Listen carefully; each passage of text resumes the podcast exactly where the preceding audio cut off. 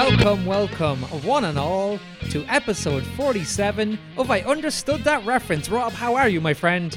Hello. Oh, hello. Uh, I'm, I'm doing great. Uh, just, just uh, back down off the high that was uh, Love Weekend, the sexiest weekend of the year. I'm just kidding. The sexiest weekend of the year is Easter. Because of the eggs. exactly. Oh, Jesus. Oh, that's, that's disgusting.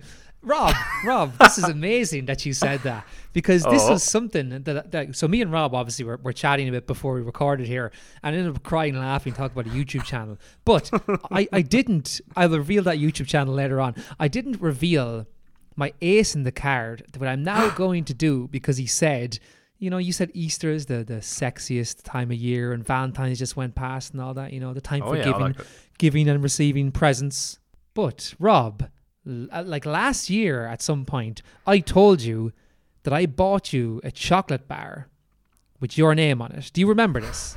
I, I actually, I do remember that you you said you bought it, but it was in your house, and you never you forgot to send it to me or give it to me or something. Was am I am I along the right lines here? Is that what's happening? Yeah, so essentially the lockdown happened and yada yada yada. We haven't got to see each other and blah blah blah blah blah. So obviously I have not had an opportunity to to give you said bar and sending a bar to, to London when I'm in Ireland seems seems a bit like it's going to cost me money that I don't want to pay for a chocolate bar with your name on it. It's overkill. There, there, there will be Brexit tax implications as well that you don't want to incur. That's also one thing I would say. Chocolate tax. now it's going to get cho- caught at the, at, at the bloody whatever in cargo and is never going to see the light of day if I tried to. But at Christmas, I was going to send it to you, and instead I sent beer because it was easier. But yesterday, or I went to have a look at the chocolate bar to be like, oh, better just check that chocolate bar is still there. Was out of date six months ago. and the fucking furore around this chocolate bar. I, like, I mean, I mean, I would have been like, oh, fair enough. It's only just got out of date, but that's six months. I should have. I didn't even question that actually. As you were talking about that there, I thought you were teeing up to be like, and if you open your door, the chocolate bar will be waiting for you outside. That's what I was kind of expecting. Oh God, no! I'm actually still tempted to send it to you, and you're just going to be like, "Oh, I didn't realize it was white chocolate," and I'm like, "It's not. Yeah. It's just that gone off." Like, It's just this moldy brick just arrives at the door. I'm like, ah, throw it in the press anyway, just in case. Yeah, 2021 is going great so far. I mean, sort of. sort of is right. And with that chocolate bar story, I guess we should actually do a podcast because we do um, a podcast about like movies and games and comics and stuff. So, so we should probably do that. Yeah, yeah, yeah, yeah, yeah, yeah, yeah. Let's do it. Let's dive in. So, so today um, we're going to have a little bit of a brief discussion about Rick and Morty, uh, some fun things about that, and that's pretty much all I have on on the old slate. But I think Rob has one or two things as well to talk about. But before he does, Oh, oh, okay. before he does, because this is something that I wasn't going to bring up, and everybody would have been happier if I had not. But Rob texted me earlier today, and of course, started me yet again down the trail of thought. And this is a public service announcement more than anything else. Rob, now I didn't again tell you what it was beforehand, but I'm assuming you know what I'm talking about. So do you want to talk about it? I, I do. Uh, yeah, let's chat about it very briefly. Go for it. Oh, come on, light the fire. the Justice League Snyder cut is almost upon us, Rob. And isn't that just isn't that just isn't that just great? Just great oh. news, isn't it? Oh, the thrill, the thrills I'm feeling. Such excitement, much wonder, and puzzlement. Ah, yeah. I mean, we have to address the Jared Leto-shaped elephant in the room. God, the internet is ablaze over the last few hours, and God, the excitement around what is ostensibly a complete rehash of something that was already bad.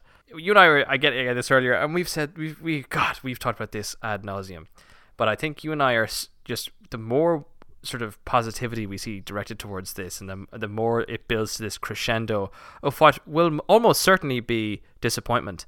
I think you and I kind of react conversely. We we go the opposite direction. And I like it, the swells of anger that come almost Yes. monthly now. Every time they mention this, this Zack Snyder uh, cut of Justice League is amazing. What are your initial thoughts on the latest trailer? Because that's what happened. They released another weird four by three ratio trailer. I don't know why it's in that format. I, I assume that's not how the actual film is going to be released. But two things that I have to say about it, and one technically is what you're going to say about it because you sent me in a text earlier, and it elucidated so perfectly the way I feel about this movie. say it. I want you to say it because you wrote the text. So just you could almost read that text again, but you know what it is. But the first thing I want to say, and it's about Justice League, the obviously the original version that was released. It's like that film happened and everybody watched it. And at the end of Wayne's World, when the guys are like, "Hey, this isn't the way we want this to go," uh, and it just goes back in time and happens again.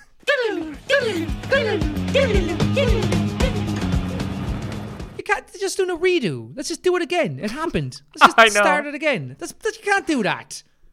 I know. I totally agree. That's a great comparison, by the way. That's a great reference. I understood that reference. I mean, I'll, I'll add my shtick to it, and I've kind of said this in various forms over the years at this point, since we've kind of had a sense that this is coming. Um, but I think ultimately, what I've realized that's absolutely pissing me off about this whole charade is that you know they're acting like this is the salvation of what was always going to be this incredible movie. But my issue is is that they completely fucked this DC universe from the begin. Look from the beginning. Man of Steel, I will begrudgingly admit, is not fantastic, and a lot of people say it's terrible. Be Batman vs Superman, like almost universally loaded, except for then suddenly this dark web of Batman vs Superman fans that came out of the woodwork when people started criticizing it. Like, where the hell were they when the movie wasn't making money? And then, and, and now they go to Justice League, and it then it gets to that point, and you know all the preceding films were were should have been warning signals that this was going to happen, but it ends up being a disaster because they realized that nobody liked the dark, cool, trendy tones they were going for with Batman of Steel and Batman vs Superman, so they pivoted hard to try and fix it for Justice League, and then that didn't fucking work either because it's bad from the beginning. So then, then what happens is you get all these fans complaining and saying this, this is what this is what we really wanted. This is, so they're like, and then they're like, oh well, here's an extra, here's another seventy million, seventy million Do you accept cash? to fix what was already filmed, and then they're passing it off as this original vision bullshit. Like this is what we were always gonna make. But my issue is that this is if this is what they're always gonna make, that was what people didn't like because it was going down this dark tone that people didn't like. Like it's this cycle of you think you know what you want, what the fans want at this point, but really you're just pandering to a small group of people who don't really know what they're talking about. And, and, and like, Yeah, like you made the point then, you can't just get a redo and then claim like this is oh well forget about that other version that that doesn't really count. No, no, you don't get a redo the same. Like if everybody got a redo, then you could be sure George Lucas. Well, he wouldn't give a shit, but I'm sure a lot of people would have been like, oh well, if you gave George Lucas another crack at say the prequels, he could have done so much, so much more with them if he had, you know, if he had the hindsight to know how people would react to what he, what he thought was like inventive at the time. You know, like there, you you could pick any film you could take if you said to the director, "What would you change if you were if you were given seventy million to go back and fix?" They'd be like, "Jesus Christ." and and you were giving you were given an in, infinite supply of well this is what I would have done or this is a way to do it better an infinite amount of them you could release a version and then go okay I'll tweak it like imagine if the guy who directed Thor 2 was to go back now and be like oh I'm just going to do it again Well, yeah, he's, like you can't do that the film is ah, Well, yeah, eh, he just go now. Now that I know where the fans would like to see this go, and what, and now that I know what Thor actually turned out to be like, this is what I do with the film. Like it's so easy with hindsight to then like pass it off as this. Oh, like you know, we were curtailed back in the day, but now that we got the information we needed, now we know what we're making. now that we got the information we needed and 70 million more and got to release another version, now we know what's going to happen. Now I know what to do. That's not fair. Yeah, and also quick FYI, it's going to take us four hours to justify the decision because that's how long the film is. Four hours. That's got to be a joke. There's a like there's a whole Jared Leto thing and he's the Joker cuz great. Everybody loved Jared Leto as the Joker before, right? Which uh, all of a sudden apparently they did because everybody's loving him on Twitter. I just it just baffles. It's it's the creation. There's like a void. They have created like hype from an absolute void. I just don't get it. And I don't like talking about it too much because I come across like this. But I'm trying to do a public service announcement. They've made two awful like well, again, Man of Steel has a has a place in my heart, like we said, but Batman vs Superman is atrocious, and everybody hated it. So don't all of a sudden pretend the Zack Snyder Justice League is like the the hero we need and the hero we deserve. It's like, what are you talking about? You all hated it like five, six years ago. Like, Oh, it's amazing. Uh, we, we, we, well, that's a, that's we've said our, our we've made our bit, we've made our case, we said it. yeah, line in the sand, line in the sand. I, I look, that's just what it is. Where every time people like like praise this, I'm gonna. And it's funny. The reason I got so riled up about this today is because a friend of mine texted me as well and said, "Holy shit, have you seen this new Justice League thing? I, I didn't realize they're making another one. This looks incredible." I'm like, "Oh, listen, hold on." Like I was just like, "Okay, brace yourself because I'm about to send you." and I, I gave him the whole spiel over text. I was like, "This is why I'm sour about this." And he was like, "I just, I just thought the trailer looked cool." I was like, "All right, fair enough, but still." Steppenwolf is pointier. Oh, fantastic! Seventy million, well spent, lads. Uh, Here, maybe you can explain this to me because I'm very confused by it. What's the whole thing about some the Joker finally said we live in this society? Can you explain this to me? What's going on there? So at the end of the trailer, it goes to Jared Leto. He's inexplicably there, by the way. So this also lends the fact you're like you, to the fact that you're saying it's not fair for them to get a redo. Yeah, of course it is, because now he's decided to go back and add. It's not like he's cutting existing footage in a clever way or redoing just the effects. He's up, he's he's going back and refilming loads of it, which is massively cheating. This isn't a director's cut. This is basically a new film. If you're gonna just just get act, new actors to come in, new characters to come in, and all that kind of stuff. But people made a big deal about. He said at the end, "We live in a society." Blah blah blah blah blah.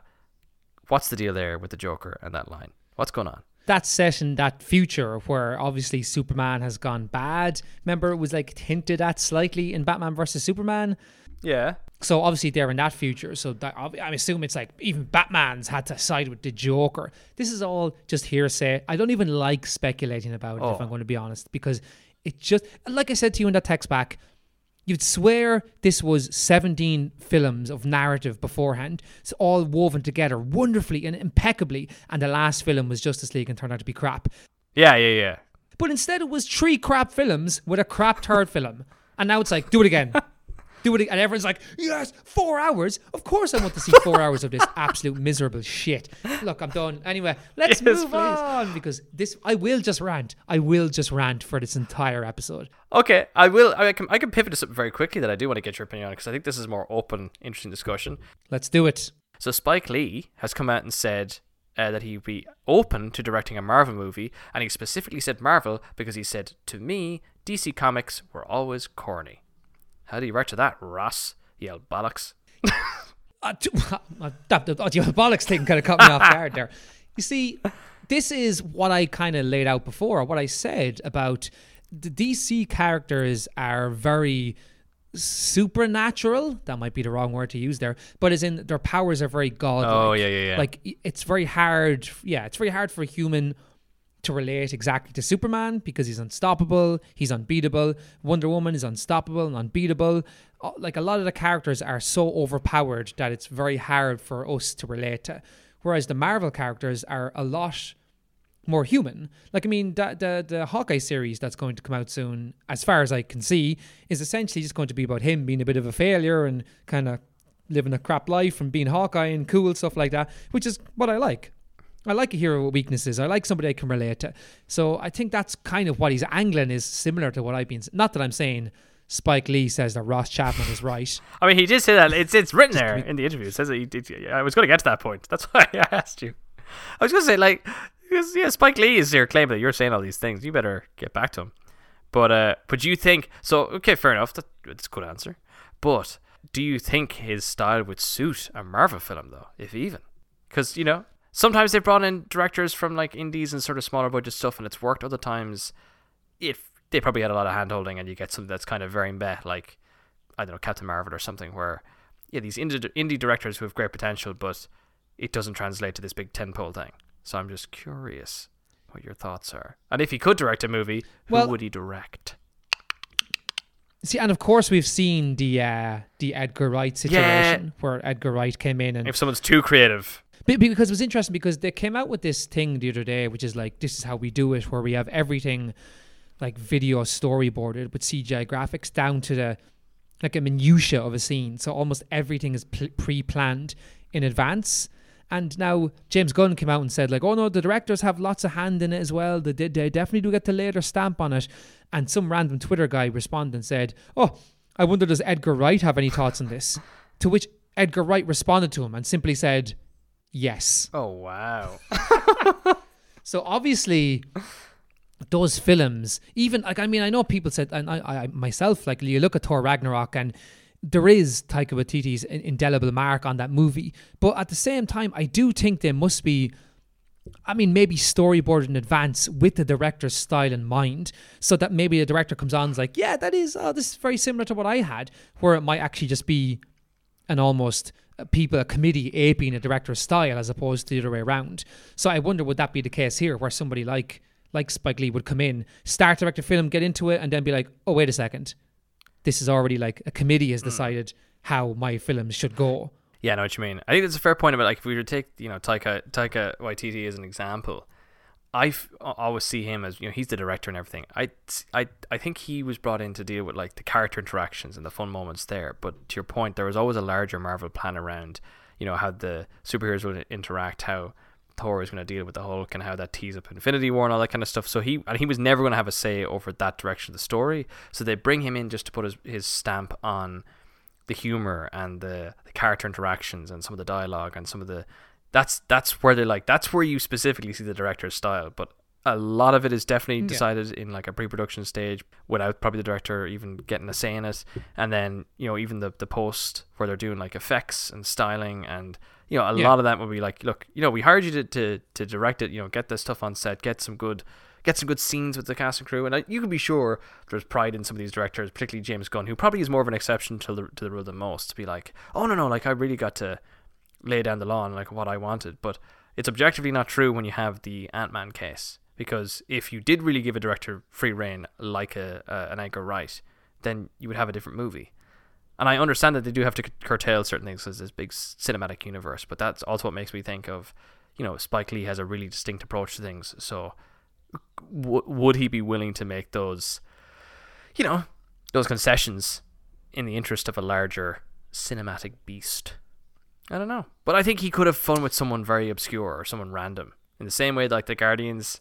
Well, someone like Blade, Ooh, that could be fun. That could be very fun. because that's the, the kind of the one that I was thinking of. That it like because Blade, even in the comics, very rarely interacts with much of the larger Marvel universe. He'll be in a few Spider-Man comics, maybe the odd Punisher comic and things like that, but he tends very much so to keep on his own. He was like re- in recent years, in the last like seven or eight years, he became an Avenger for a while, but and he even wore like a, a absolutely ridiculous Spider-Man costume. But again, that was very short-lived. Oh yeah, it's awful. But other than that, he pretty much keeps to himself. So I think he they, they could give him a film like that, whereas it wouldn't necessarily infringe on a lot of the rest of the Marvel universe. And even the James Gunn uh, example you used there, like they gave him an unknown property in Exactly. Guardians, which if it went to went to shit, they could have just been like, "Grand, nobody cares about the Guardians." Instead, he made his own beast, and they were like, "Oh, now we have to almost integrate Guardians much more in the comics world with the Avengers, so it'll make sense when we bring them in in the films." Yeah, no, I told him. And to be fair, because they were so far removed, even geographically, that if Guardians was a complete flop, it doesn't matter. You can just forget about it. They don't need to ever join the Avengers or meet up with the other characters. Yeah, No harm, no you're- you're done. foul. So he had that kind of free reign, just as a res- you know, that was just a result of, I guess, the characters he was dealing with. Interesting observations. Yeah, I just thought I'd bring it up. I thought it was interesting that because he strikes me as the kind of guy that probably would be against those big superhero machines. But then maybe there's, but now probably as they've matured and some of them have got their own distinct styles a little bit, maybe that maybe he's like, I'm kind of fancy taking a crack at one of those. Maybe he sees it as a as a challenge. But then again, he probably has other interesting projects that people would just prefer he focus on. Quite frankly, As was that, I doubt he's short. yeah, of, uh, short of work. of challenges to take on. Yeah. Okie dokie. Do we address the other piece of garbage? hit the that hit the. I mean, it just it just released, so why not? I mean, I mean, finally we're on. We're we're up to date on something in terms of you know talking about it. Um, look, I'll we'll keep this as short and sweet as we can, um, or as cruel and bitter as we can. Jesus Christ! Yay. So there was a there was a. Cruella de Vil trailer. It was just called Cruella. It's a Disney film coming out. starring Emma Stone.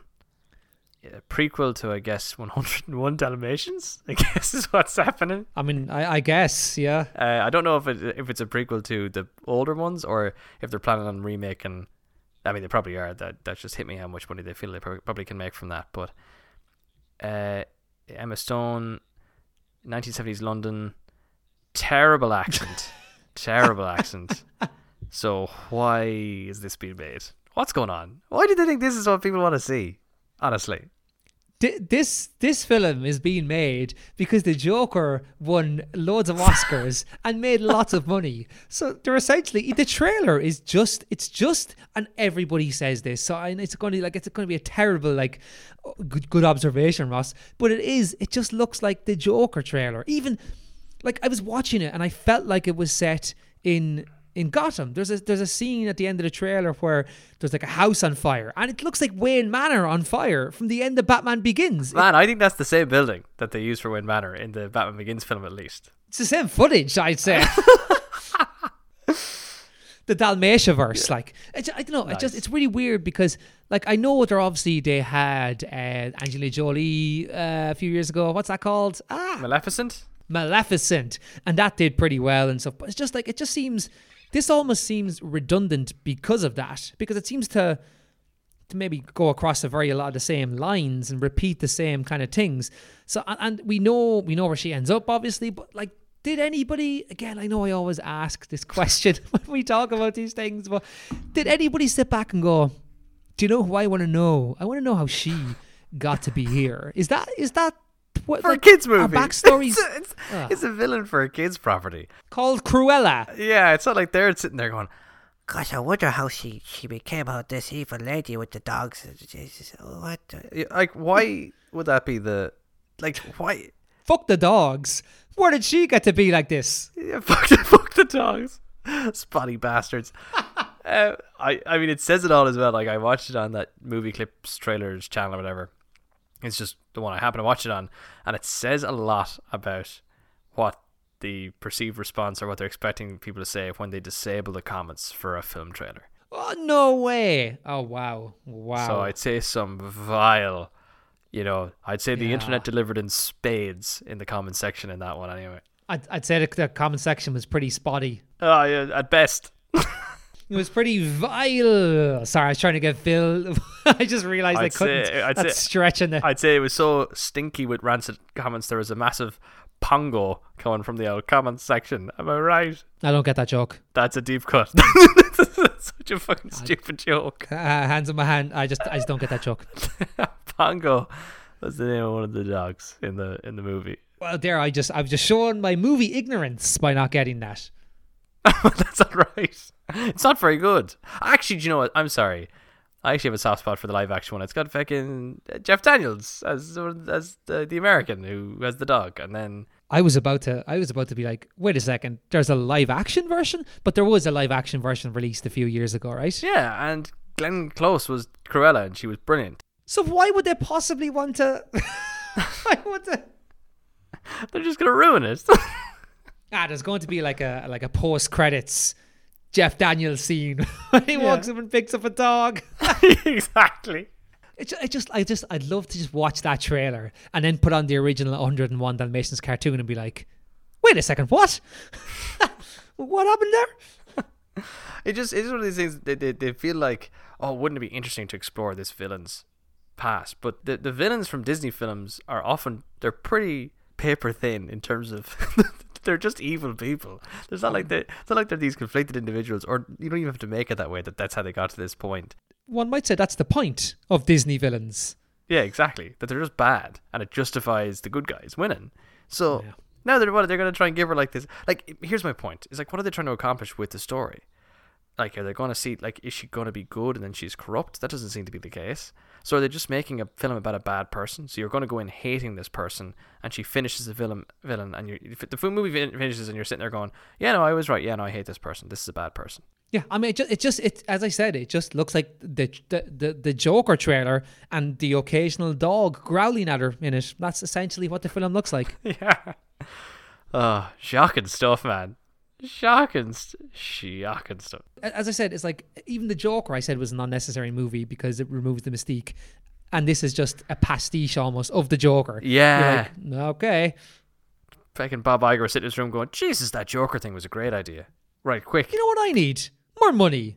Pitch me some Definitely what I need. exactly. Right, look, Rob, let's let's let's Oh, move man. on and go to our final section where we just do a bit of a bit of an old discussion about a show Oh, Jesus. Sorry, I don't know why I reacted like that, but yeah, yeah, I'm excited. I mean, that's what I meant to say. called Rick and Morty. Take it away, uh, you YRL bastard. So, Rob, there's a, there's a few reasons I guess I wanted to talk about this show. I walked down to the shop yesterday and I had a Rick and Morty mask on, and and somebody made a kind of a face at me. And then they kind of smiled and laughed and gave me a thumbs up. And I was like, ah, that person's obviously either happy that I'm wearing a mask in the pandemic or, or presumably knows Rick and Morty and was like, ah, kindred spirit or whatever. So it was like, you know what? Ah, fun. We, we, we, we've talked about, we've maybe considered talking about Rick and Morty for a while now. And I said, sure, why not? Let's just, let's just do it. Let's just Oh, shit. do it. Okay. Suddenly very nervous. Quaking in my boots. I don't, I don't see why. So, uh, Rob, high level, very high level. Your thoughts on Rick and Morty? Why not? Why not? Why not throw them out there? Why not throw them out there now? Well, my my thoughts are, I think it's a really, I think it's a clever, very funny show that is a sign of the times. It's a product of the of the era it was created in. It's it's very meta. It's that very kind of surrealist humor and absurdist humor that I certainly love, and I know you like that as well. And that is a very kind of millennial kind of you know 2010s onwards kind of a, a humor that I think it, it's beholden unto the generation for which it is for which it is designed for From whence it came? from whence it came. But I think it's like I do think it's really fun. I think there are some you know really clever kind of story structures that they that they kind of tease in all the episodes. I like the way a lot of the episodes are kind of standalone. There's a loose thread of continuity that they kind of reference, but you don't need to worry about that. You can actually just watch the episodes randomly, and they're all a fun shtick. Oftentimes of an old action classic from like, or just a general film, but a lot of the time it's an old action classic that they're referencing from like the 80s and 90s which is both cheeky in the sense that like hey i mean you're actually heavily leveraging a very successful old movie to help shape your story but at the same time you do play with the format in a fun way which is also enjoyable and i enjoy the references. Um uh, i think overall it's a great show. I think the guys are savvy and they work hard at you know trying to make each season better than the next at least up in, as far as season four as far as i'm concerned i will say it's already lost a bit of its sheen I'm so glad. Oh, okay, sorry.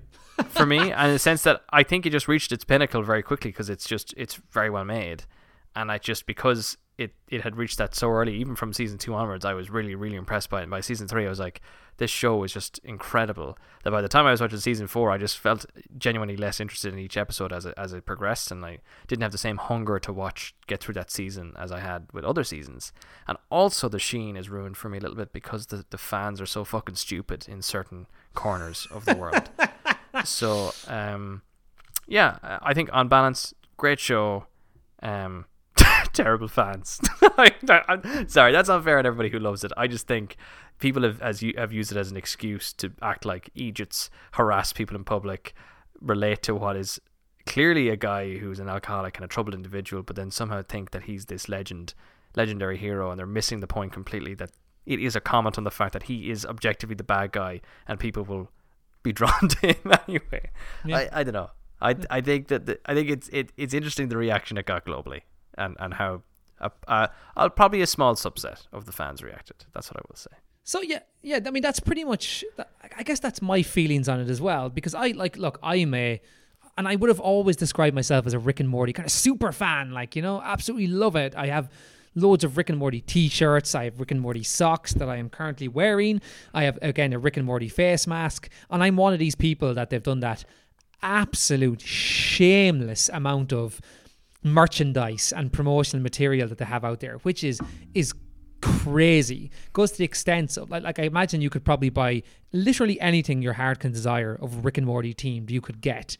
Uh, the show is excellent. Look, it really is. It's fantastic. It's it's so funny. It's it balances that line of very clever and doesn't make you feel stupid. Doesn't try and hold your hand too much, but is also really whip smart. There's so many jokes you don't get the first time you watch it. So many little like kind of references and nuances Oh, 100%.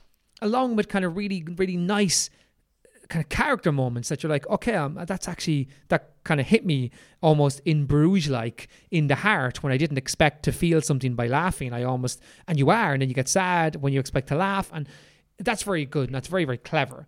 But weirdly, and not to rag on it because I've gone on my I've gone on record about how much I love Rick and Morty quite frequently, but I think it's the same. Like it's it's I, I now I now greet it with less fervor than I did before because the first two series were so phenomenally good. There's bits in that sh- in those first two series that that baffle me how funny they are. That Plumbus, how do they do it? Scene, the oh sequence, my it's like a minute long, I'm so glad you brought that up. and it's so absurdly, like you said, of our generation humor that you could almost study it in the future in like classes about why why were those those people as mad as they were back then? Oh well, let me show you and like wheel down a projector and put on how to make a plumbus. And everyone's like, "Oh Christ!" But by that stage, Rick and Morty's so popular, there will actually be plumbuses lying around the place. This this this is the point. Oh, you can buy them for real. You can buy tangible plumbuses. That's a weird sentence to say. tangible plumbuses. Um, well, that's the name of this episode. But like, if you think about how how comedy has like progressed and how like you take we take examples of like the Charlie Chaplin era and like that, you know, that kind of very physical, energetic kind of clever uh, humor and comedy style where it, you know there's not really much sound to help you, so you, it's all sort of slapstick sort Yeah. of physic and it's incredible physicality. So that's the snapshot you use from like. You know the 30s and 40s. It's like that's what comedy was like back then. know where this is then you, and then and then, and then you take the plumbus, which is just by comparison, it is not a well worked choreographed piece of physical comedy. It's just they put a guy drunk in a recording booth and Yeah. told him to just well, he, sorry, he wasn't drunk for that but I don't think, but they literally said just for that episode he was just riffing. He was saying whatever came to his mind. Like there's there's there's lines of that were just like first they take a bunch of schleem and they slime it over the dinglebop. So this guy so this iconic comedy, this iconic comedy moment that we have as our example is is just a guy riffing for a minute, and that's how much effort he put in, and this is how much we enjoy it. And so funnily, that that the whole episode is just a riff, and an, a person riffing in a sound booth, and animators animating to it, which is just again another level of sheer insanity. Because it's just like like you said, you've come from this classic archetypical comedy where there's so much thought and effort and planning, and you're almost honing the exact type of humor, and then this guy walks in and just goes. Uh, and they get the schleem and they drain it from the schleem bus. And it's like, oh, this is amazing. It's so indicative. And I think the whole fan response as well that you brought up, and I know it was brought up by, by a, a, 'cause I put up a tweet saying we're going to talk about this, and somebody, the uh, kids, what are watching tonight, put Pickle Rick, and somebody else, the Neanderthals, that's hefty there, said, uh, Oh, why, but fans, uh, why the improvised voice acting was pissed animators off to no end, and Szechuan sauce, and why the fans have developed a pretty toxic level of elitist fandom. I think all that goes hand in hand with it. I think it's like you said, it's all a sign of our age where we are. Like, Hundred percent. like Rick and Morty has become an identity for some people. It's because like it's a show that 20 years ago would have been on Channel 4 at 20 past 11 for 5 minutes. Would have been that 5 minute show for one series and then you never would have heard from it again. And people would have been like, "Oh wow, do you see that show? It's hilarious." I, I don't know if you've ever seen. Uh, I talked about it before. A show called Garth Marenghi's Dark Place. I knew you'd bring up. I knew you'd bring it up, and I've started rewatching that properly. It's so good, but you know what I mean. It's that so. It's, that so that's cut from the same. That's that's from the same vein. Hundred Exactly. percent. It's that it was was ahead of its time. Oh, oh, It's happening. No, it's happening. Ashley. Listen, Morty, we we we, we got to go back and uh, wa- watch Oh. uh, Gamarengi, Morty. I can't do it.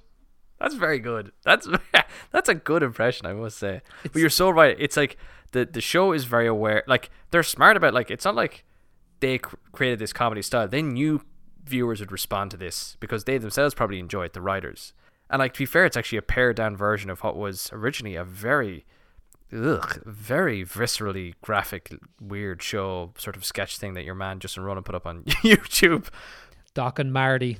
yeah, it speaks volumes that people re- responded to it so much because they knew that this is what they were tapping into. This kind of fan base, this kind of humor is what was the zeitgeist at the time when they first created the show. So like, it makes sense that it had the response that it did because they knew what they were doing. Like they weren't stupid. It wasn't like they happened upon this humor style.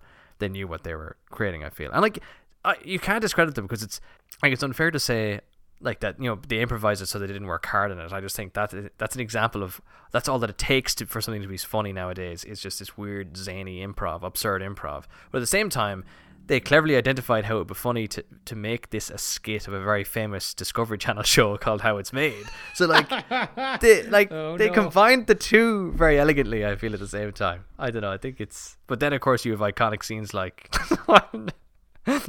Ants in My Eyes Johnson, which is just I, am Ants in My Eyes, Johnson. I, I can't see anything here. Is this, is this cheap? I don't know. I, I can't see the price because I'm Ants in my hmm. eyes, Johnson.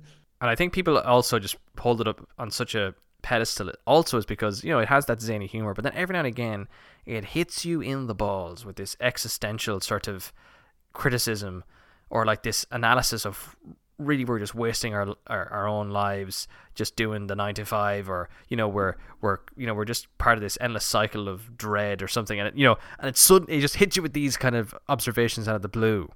And i think people find that i think they probably lend i mean i, I think it's interesting. I think it's more a comment on society than this incredibly intellectual analysis but people i think give it that extra bit of credit because they dare to say yeah, I guess what what some might think is a bit of a radical kind of observation Yeah, I, like I actually agree. I don't like everybody puts assigns this like intellectual side to it, and I don't actually think it has that. I just think No. it says more about the mundanity and kind of absurdity of normal life than a lot of people ever would. It's it's interesting because you said exactly what I want to say next, actually, about how it marries that style perfectly. And I think that's because the creators Justin Roiland and Dan Harmon, like it, it so so Justin Roiland on his own. I think, like you said, that Doc and Marty stuff, and he did work before that I don't want to talk about because I don't like it. I think it's really too graphically out there and too far extreme that it's like, well, that's not funny. That's just crazy and, and messed up, and I don't like it. But Yeah, that's that's like something that he's clearly just trying to generate a reaction. Like that's Oh, not yeah, yeah. entertaining. It's yeah. But he marries that with Dan Harmon's more sort of emotion laden style. Like if you watched again, Community was created by Dan Harmon, and it's very is sim- incredible. it's incre- I love that show, but it's very similar to Rick and Morty. And actually, as the series goes on, the fifth and sixth series of Community. They're so like Rick and Morty with the type of jokes they tell and the kind of somberness and that kind of absurd, like mundanity reality comes in a lot. But at the, at the same time, it keeps the heart that Dan Harmon knows his shows have and he wants them to have. So they have this like relatability and you care about the characters and the characters grow and they develop. Now, back to what we were saying earlier, but the problem, I guess, is that because series one and two had so much development, I think three and four almost lagged a little bit because they didn't push the characters as far as the first two series did. But mm-hmm. again, the nature of cartoons mean you can't really do that all the time, you know? Yeah, it's harder for it to like the the, the growth is always going to seem less obvious because at least in a show like say Community that goes over what was it seven or eight seasons. Six Like- six seasons in a movie. Oh, is that what it was? Well, there's no movie, but Oh. that's that. That's what they said. The sixth series was released on uh, on Yahoo, and then instantly shut down the entire service and bankrupted the company. So there you go. It's still Oh, good wow. though. It's still really good. I thought it was more season season than six, but fair enough. I didn't realize that. Oh my gosh! But I think it's that element of like even with it, as a show goes on, the characters like the actors age that are playing Exactly. them, and and you know they they they they keep up with like they they grow with the modern styles or kind of whatever's happening in the world right now. So that kind of plays a part. So you know it's progressing. Whereas a cartoon will always can often just like The Simpsons, for example, it just always looks the same. So it's harder to get that sense of tangible your growth and evolution and stuff in an in unless they deliberately do that in the animation like with intention but um whereas it just happens as a consequence of time uh good old aging uh, in like the the live action stuff but yeah i think it's it's a great show The, the one other thing I would say is that it, it is interesting that you see the guys working separately and then you see them together in Rick and Morty and why it's a match made in heaven. Because Justin Roiland, I've talked about this before, he did a game, a VR game called Trover Save the Universe. i played it it's hilarious. Hilarious. Like it's mental but it's it's great for that reason and actually his his wacky style can suit a game like that because it oh. doesn't have to be as structured Exactly. It's like that that style of and all these characters are in the VR world walking around you and they're just ad libbing. So it's just all these characters around you ad libbing absolute madness. And like it's just hilarious and has that like weird kind of half grotesque, half bums farting and shitting and testicles. And it's like that juvenile but also kind of funny stuff. And it's perfect for a game like that because it's like also really bright and like vibrant and it's fun and you feel in the world. But I think for the TV show, it does need that emotional connection that Dan that, that Dan Harmon brings to it, which again, mm. his community leanings. Which if you haven't watched Community, folks, and you like Rick and Morty, watch Community. But yeah, I was gonna say you're gonna say our funniest moments. I off the, the top off the cuff, just completely off the cuff. Top three Rick and Morty funny moments in my head. I'm just gonna say them as I randomly think of them. Number one. Number one, that goddamn episode where the, the parasite, the memory parasites are there, and he's just like Oh. photography raptor. I, I just I showed that to my to my mother once over Christmas a few years ago, and honestly, she was almost like calling for psychiatric help. And I was like, "Look, photography raptor." I I I totally agree with you on that one. That episode is extraordinary. That it's amazing. It's got, it's Madness. got loads of moments. that- That's that movie is really it's one of those really sort of self-contained, satisfying episodes where, ah. as it resolves itself, you peg what's going on. Just as Yeah. it, just as just as it's revealed, kind of how the whole thing works. So it just keeps just enough ahead of you. Yeah. Yeah, and then it unravels, and it's like, that was, that's some good shit. And because the characters become, they obviously had a load of fun just coming up with how, like, they knew how daft they were making some of these imaginary characters. Um, what was that one called, by the way? Total Recall, was it? Ah, listen, you're, you're asking me about names. Na- names I don't Pen, do. because Pencilvester is the one I'm trying Ah, to Pencilvester, yes. I'm sorry, Pencilvester. because there's a bit where like he's just like it's like oh tuxedo baby he he was wait he wasn't real he Yeah. was the best man at my wedding, wedding. There's so many bits in that episode that, that I could talk about. But number two, number two, yes funniest Rick and Morty moments is it's it's again when they use that really emotional beat and then offset it. So all it's in the Citadel or that, that yeah the Citadel of Rick's world where it's like all about where that Morty runs for president against all the other Ricks, and it's part at the end where there's like all the guys get together and it's a it's a Stand by Me movie riff. And one of the kids jumps off and he's like, you know what? I'll sacrifice myself to change the world. And he like they meet this kind of portal thing, and he jumps in, and he's like, it's a really somber moment. And then like a voiceover just goes, you know, trash compactor beginning now. And you hear this like fart moment, and it just undercuts it perfectly. It's just so funny. And I remember always finding that funny because the rest of the episode is is kind of dramatic and serious. Yeah, yeah, yeah. Very good. I don't remember that that one. That one doesn't jump out as me vividly, but I know the episode you're talking about for sure. Yeah, I, ju- I just love that moment. But then the last one, of course, then would be the Plumbus because I think that is outrageous. When I saw it first, I was, I mean, you know, like hmm. earlier when you were we were talking about that video, I was bent over double laughing. It was one of those moments. I couldn't believe I was when that came on. I was like, no, they're not. They're not doing this, are they? They're. Not, it's how it's made. It's, it's how stuff's made. That's what we're watching here. And as the, the pro- as the process progressed, I was like, this is this is incredible stuff. And there's something oddly satisfying about the way he said certain words, like where he goes, first you take the double mop, and then you take a bunch of schleem. And of course, there's they some- removed the schleem. The schleem. and they've got this whole process animated. Can you imagine being an animator and being handed this description? And you're like, right, guys, animate this. Some guys are like, sorry, what's a schleem? Yeah, do you realize the work that goes into how much I have to do here? Do it. We're already overworked and underpaid as it is, but even then we get descriptions of what we're doing. This is insane. No, like the, the Plumbus for me is absolutely one of my. It probably is my top moment because I. It's the one I definitely probably reference the most, and it's one of those one of those examples of I can always sort of. It's almost like a good litmus test for some, whether somebody will enjoy Rick or Morty. or Yeah, not. You send them. perfect. The, you send them the Plumbus clip, and if they respond by saying that's incredible, then you're like, all right, we'll just watch the whole show because you'll enjoy the show. There's enough in there for you to enjoy.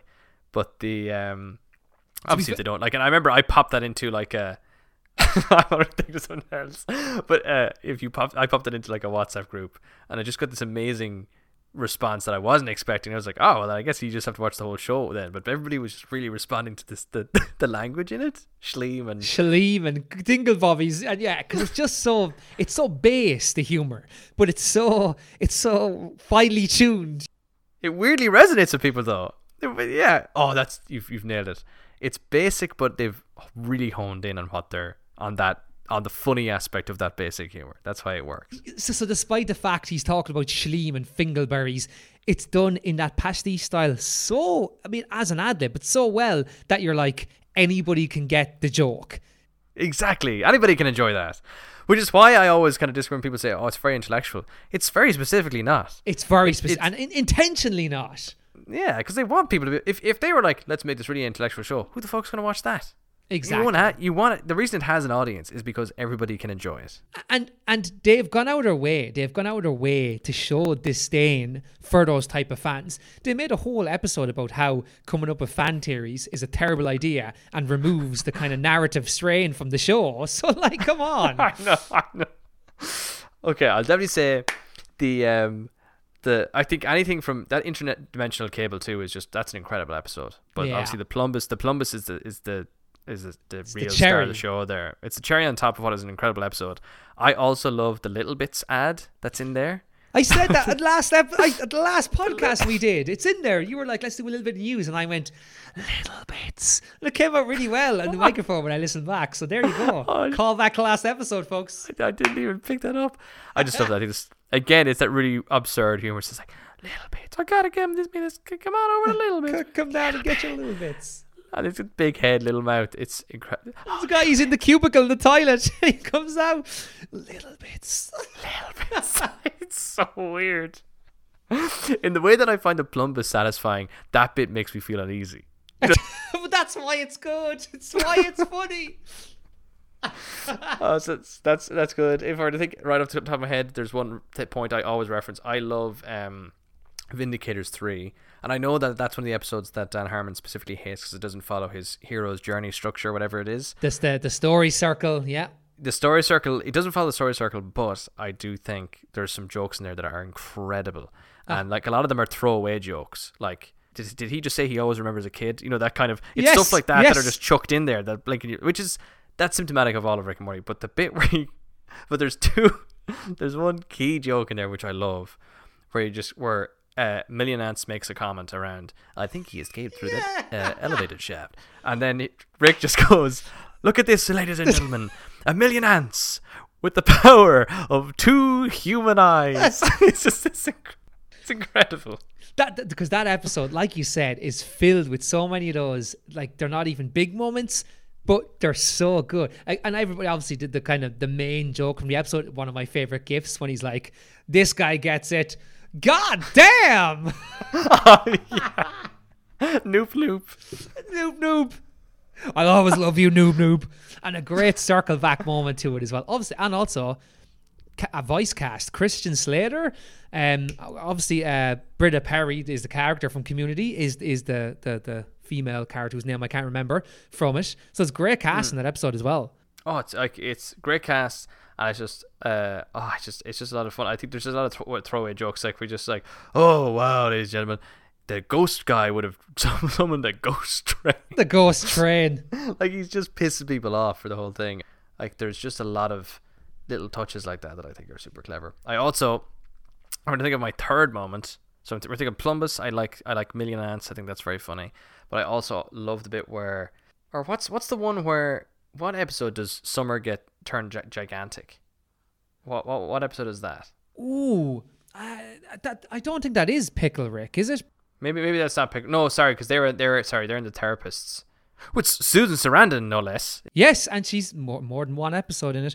God, I actually can't. I don't know, but I think I think I know the part you're going to say. So go go ahead and say it there. But basically, anyway, there's this gigantifying machine or whatever, and and um, uh, Summer uses it to augment some of her physical attributes. Goes awry, so Beth tries to help fix it. So she there's a there's a tech support number on the back of this machine, and she rings it. Yes, I knew this. Is, yes, and there's this little panel. There's this panel of lads just like what look like they're at a call center, tech a tech support center.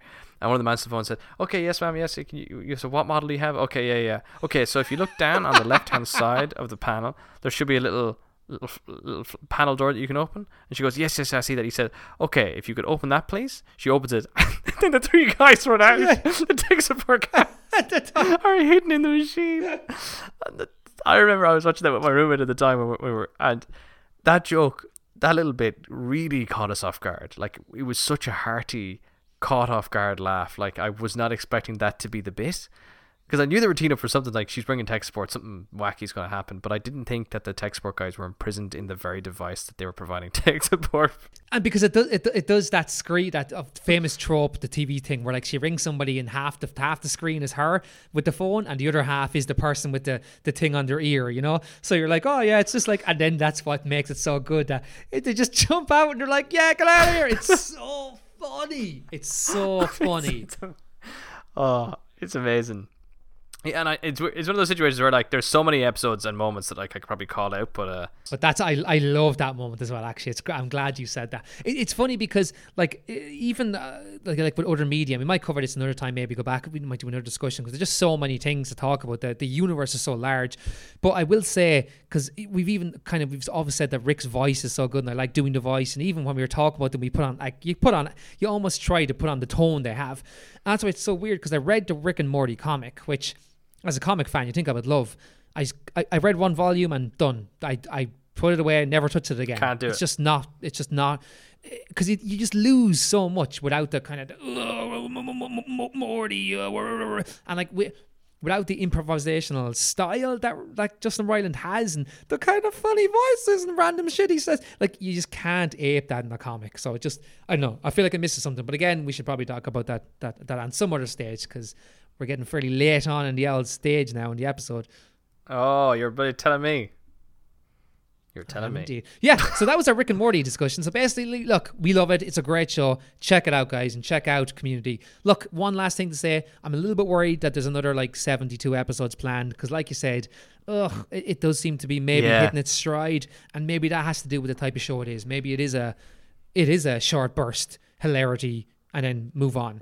But who knows? I, Who I knows? think yeah, to its own detriment, it actually it didn't start the way a lot of sitcoms start, where they start off a little bit Yeah. wobbly. and It takes them two or three seasons to find their feet before they hit the stride. Like they were by season two, Oh. they were at the pinnacle. At- were- at- so at like the pinnacle, they're yeah. at their zenith. So like you're you're talking about maintaining that is just very difficult, and also you've got you know ardent fans who have these high expectations of what they know what the show is capable of, and they just want the same level of quality. It, it's just Yeah, and it's like if it's not every time, it's like what's the why isn't it like this every time? You know, so Oh, 100%.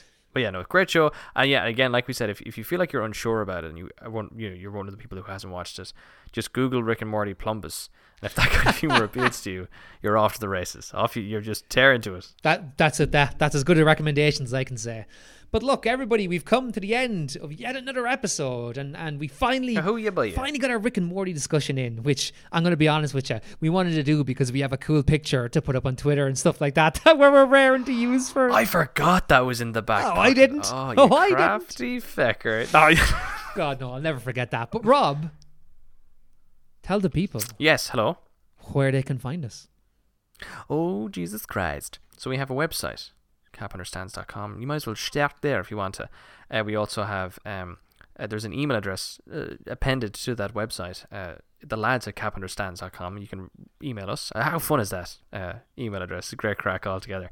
You can also do soundcloud.com forward slash capunderstands. That's where you'll find kind of, that's where we put up all the original recordings. But of course, if you've got your phone, you, you can play us on any podcast player of choice, be it Apple Podcasts, Spotify.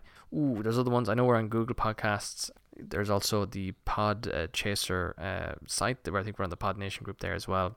What a lovely bunch of folks. Uh, Podtail, Jesus, I nearly forgot about that. That which was freaking me out that I wasn't going to remember that one. Uh, we're any anywhere you can find a podcast, we somehow are on there, um, which always kind of baffles me. Yeah, new one called Cephalopod as well. So hopefully that'll that'll take off. So Cephalopod. What, what is that referencing? That title? I assume there's like an, an encephalus something, there's an encephalopod or something. I think. I, I mean, I, I, hey, hey, I don't know. I, I, I, oh, yeah, yeah, what, what, what, what, what, what, what, are you- what are you doing here, Rob? Huh? What are you, what are you doing here? That's very good. I just I need a burp or a fart. I know, and I mean, like, if I had, uh, I've already finished that beer I had earlier. If that was still kind of in my system, I, I probably would have been able to. But, but nobody wants to hear that. Let's be honest. fronts. But look, with, with that bombshell that I drank a beer earlier and can't belch, uh, I guess uh, all that all that's left all that's left to say is, is that I've been Ross. Oh, oh, jeez, man. Oh, uh, and I'm Rob Elizabeth. Ugh, I can't do it. This has been uh, Irish Southern Reference. Thanks for listening. Yo, scallywags. God damn!